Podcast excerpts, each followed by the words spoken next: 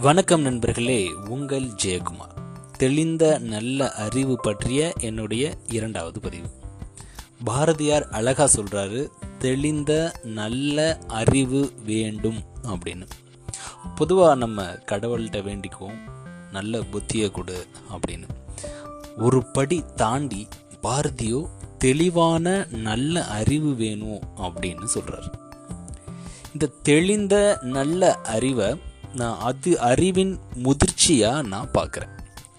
ஒரு முறை விவேகானந்தர்கிட்ட ஒரு பெண் ஓடி வந்து நான் உங்களை திருமணம் செஞ்சுக்கணும் அப்படின்ற ஆசையை தெரிவித்தாங்க உடனே விவேகானந்தரோ ரொம்ப பொறுமையாக நிதானமாக கோபப்படாமல் அந்த பெண்ணை பார்த்து கேட்டார் எதற்காக என் மேல் உனக்கு காதலோ இல்லை என்னை திருமணம் செய்து கொள்ள வேண்டும் அப்படின்ற உணர்வு வந்தது அப்படின்ற விஷயத்த ரொம்ப பொறுமையாகவே அறிவின் முதிர்ச்சியாகவே அங்கே திகழ்ந்து அவர் கேட்டார்.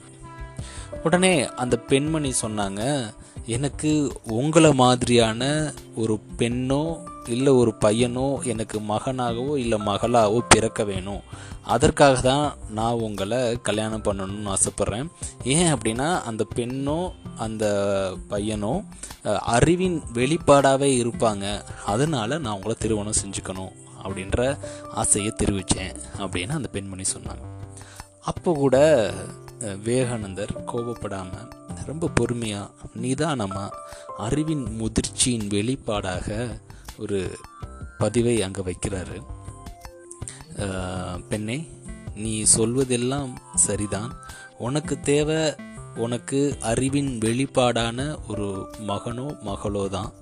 ஏன் நானே உனக்கு மகனாக வந்துடுறேன். நீ என்னை மகனாக ஏற்றுக்கோ அப்படின்னு ரொம்ப நிதானமாக அறிவின் வெளிப்பாடின் முதிர்ச்சியாக விவேகானந்தர் சொன்னதான் சரித்திரம் சொல்லுது ஆம் நண்பர்களே இங்கே வந்து தெளிந்த நல்ல அறிவு அப்படின்றது வந்து அறிவின் வெளிப்பாடின் முதிர்ச்சி அப்படின்னே சொல்லலாம். நன்றி நண்பர்களே மீண்டும் நாளை இன்னொரு பதிவில் உங்களை சந்திக்கிறேன்.